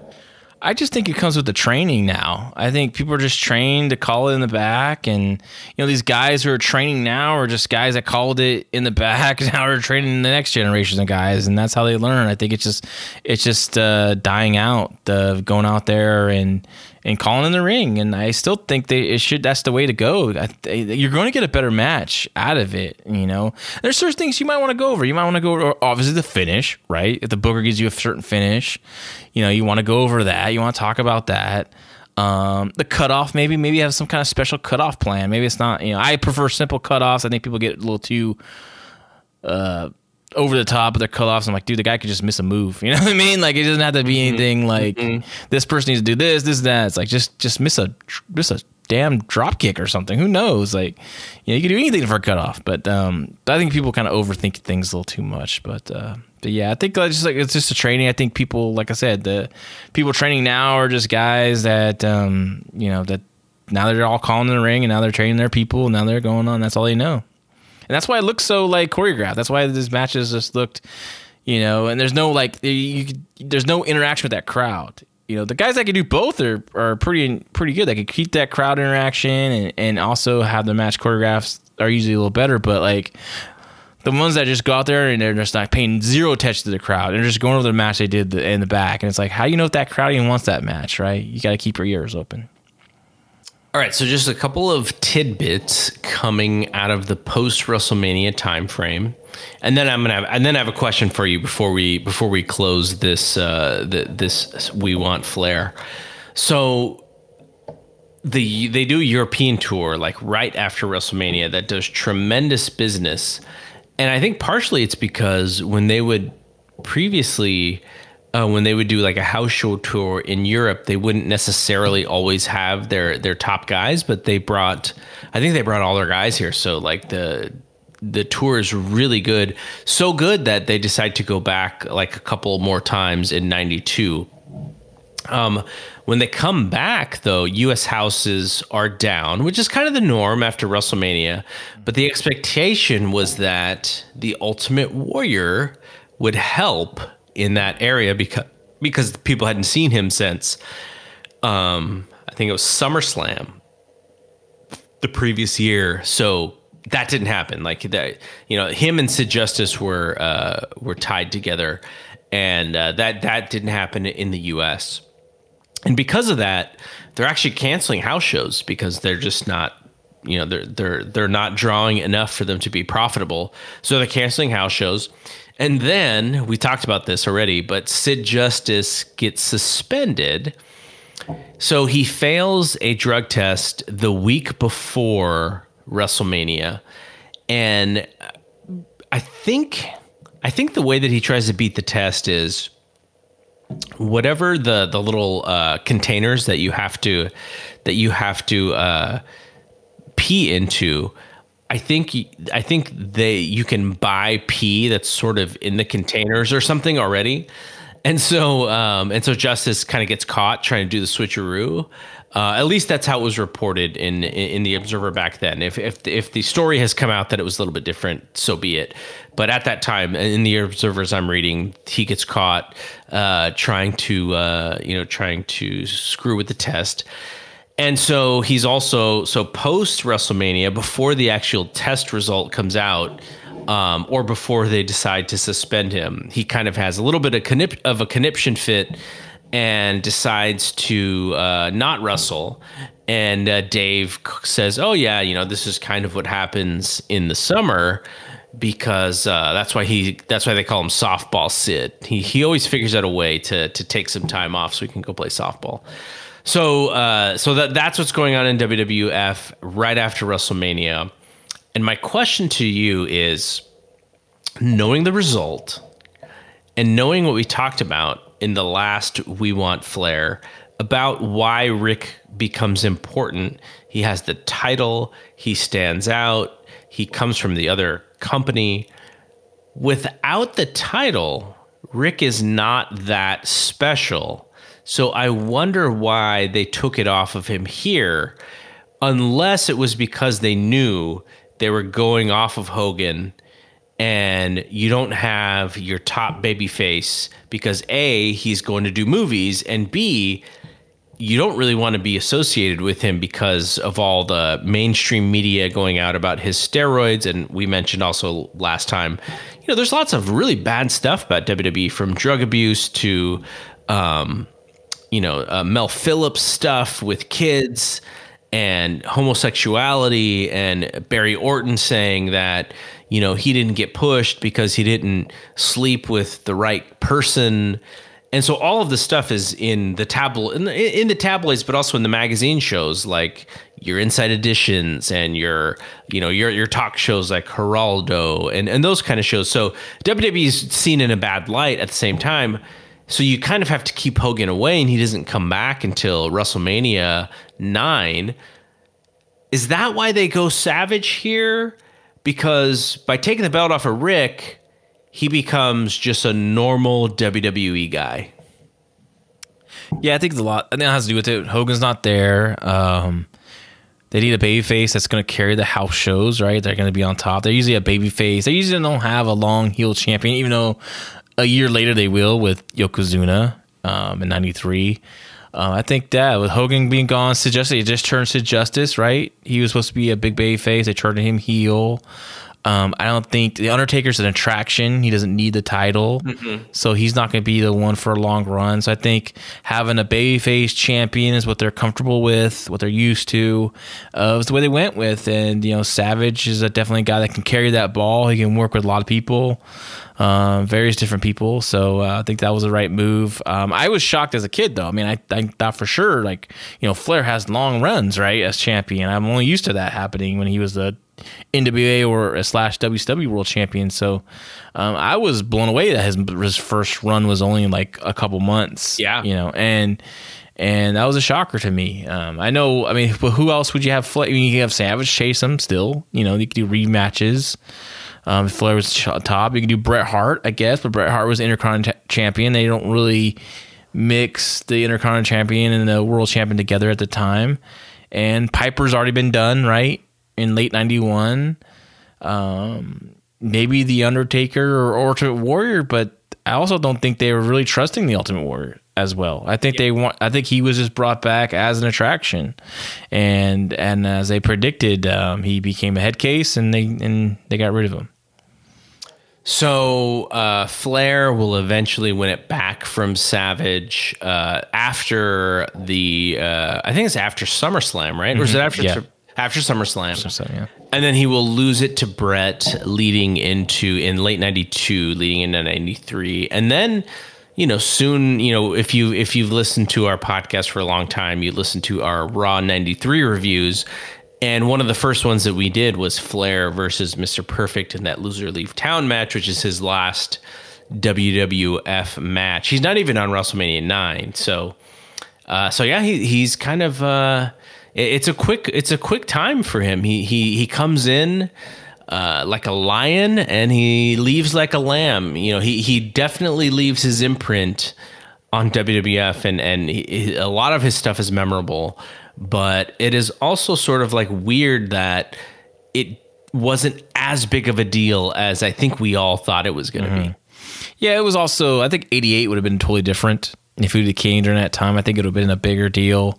Um, I think we might have kind of passed that time uh, in '91, even though it's still it was still amazing and special. We felt it, but I think in '88 it would have been even bigger. Um, and you know, Flair's Flair's a unique guy because he's a he's he he dominates his personality. He's such a big character that like he can't he doesn't seem right to be in the mid cards, mm-hmm. right? Like even 1990 when he lost the title to Sting, and now he's like in a tag team with Arn Anderson, feuding with Doom for the tag team titles. Mm-hmm. Just did not sit well with me back then. Like, I, it's almost like he need to be a guy that would leave to be away for a while and then come back. But then again, like at the time, you know, you need him to draw some houses, right? He, you know, without Flair, it, it definitely the house is already down in 1990 and 91. Like, imagine him not being there is even worse. So you, you can't afford for him to take off time. But uh, but he just like he's just he kind of just takes away from everyone. It's it's uh he's a tough character. Same with Hogan too. Like I mean, Hogan had to leave right during Savage's run 88 for a long time. It was uh, and Houses dipped in 88 when Savage was on top. So um, just you know, Not, not as much though. He- Not as he did- much. I think he did a pretty good job. But there's a there's a dip there, and because you know like it's hard, but but he but. They t- it worked out perfect. He's doing the movie. Savage can be on his own, where it's not, you know, he's not overshadowed by Hogan. And then when Hogan comes back, and then they, you know, set up that great feud. Yeah, so you know that that uh, that that's to wrap it up for for this one. Um, there's not a lot of uh, Flair stuff in WWF that uh, we probably will cover. This was really the big thing, but we're going to be back with uh, with May's uh, "We Want Flair," and we're going to tackle Ric and Hogan Halloween Havoc '94. So we'll talk about Hogan coming in and that whole story of how he comes in. Flair's Flair is a big part of that. Like like he he is a big part of Hogan coming in. And so we'll talk about that story and then, you know, the, their first match and then leading to uh to the Halloween Havoc match as well. For our next, we want Flair. Um, but otherwise, the last thing I wanted to ask you about, we kind of talked about this last week, which is, you know, is there anything new that you decided to watch while we were uh, like while we've been so while we've been quarantining? Is there anything else that you've decided to watch that you thought was pretty good that you could offer as a recommendation? Um, I've been it's wrestling, not um, I've been watching uh, the whole year of 1987 UWF, uh, a, a territory. I mean, I watched Mid South, but to, for some reason, 1987 I didn't have much footage of. I never got much footage of, but Is it is it on the network? it's no, it's not on the network. It's on YouTube, and Oh wow! you know, I don't want to get the guy taken off. So I'm still, I'm in May. So like I got to finish this year out. And it is freaking really good. And maybe that's why I'm like I see stuff on Wednesdays and I'm just like, "Oh my god." I'm watching some good stuff. Like literally Terry Taylor is on fire in the UWF 1987. Um, his heel turn on Chris Adams, I had to put up there as one of my favorite heel turns of all time, up there with Randy Savage over Hulk Hogan in uh, '89. Right, like it, it- he is just so great. He's such a talent. I mean, I always liked Terry Taylor, even you know, you know. Unfortunately, the Red Rooster stuff, you know. But I mean, as a as a as a worker, I, I liked his matches. I always liked what he did, even when we went to WCW after WWF but like I, I just I don't even I don't even remember him being such a great promo and like in UWF like he's not yelling or screaming or anything like that kind of guy but he's just like he paints just a perfect picture every promo um it's he's definitely been my highlight and also you know you got Steve Dr. Death Williams and Ted DiBiase uh, right now I'm in the uh, you know Crockett's already bought in so that shifted to the big time. There's Big Bubba Rogers now, and so that's been interesting to shift. But uh, it's been just really, really good TV. I've been enjoying the hell of it. That's by that's been my like my wrestling fix, man. Has been this UWF 1987, and I'm watching both the TV show and the Power Pro show, which and I'm going back and forth at this at, you know they air like same day, and it's pretty pretty cool. And I've been having a fun time talking to my buddy Oliver John about it because he loved that stuff too. So we kind of like joke around about that on text message every every night because I, I just bug him with UWF stuff I'm watching. So after uh, John was talking about the UWF, for some reason uh, we disconnected. But the one thing I wanted to say, one thing I'm watching, many people have already watched this. Apple Plus TV or Apple TV Plus, the morning show. It is a little too deep for the style of TV show. Sometimes I find myself going like, "Man, this show is so serious," but it is it is very well done. Um, it is uh, Jennifer Aniston and Steve Carell. They're the two stars. Reese Witherspoon as well. But just just good acting. Really really solid story. It's the you know the Matt Lauer Today Show story with you know their own narrative. But if you uh, if you're interested in uh, the Apple TV stuff, I think it's like five or six bucks a month. So it's not even that cheap. But you know for your five or six bucks a month, I think it is uh, it is worth it to to watch the show, and then you can discontinue your account uh, after that. But anyway, so uh, John and I were done anyways for whatever the the malfunction was. I'm not. Ex- I'm still not exactly sure, but um, that's all I wanted to say with my recommendation, and we'll be back next week with uh, with more. Uh, we will not do a We Want Flair next week, so we'll have some time to do something else uh, creative. Again, if you're interested in joining the Fight Game Podcast Facebook group, check us out uh, and uh, come do the you know the the group watch with us. So we'll uh, we're gonna do something this weekend together as a a, a bunch of us are just gonna watch something and, and chat about it. So that's always fun. Uh, anyways, for John, I am Double G. We will see you when we see you. Peace out.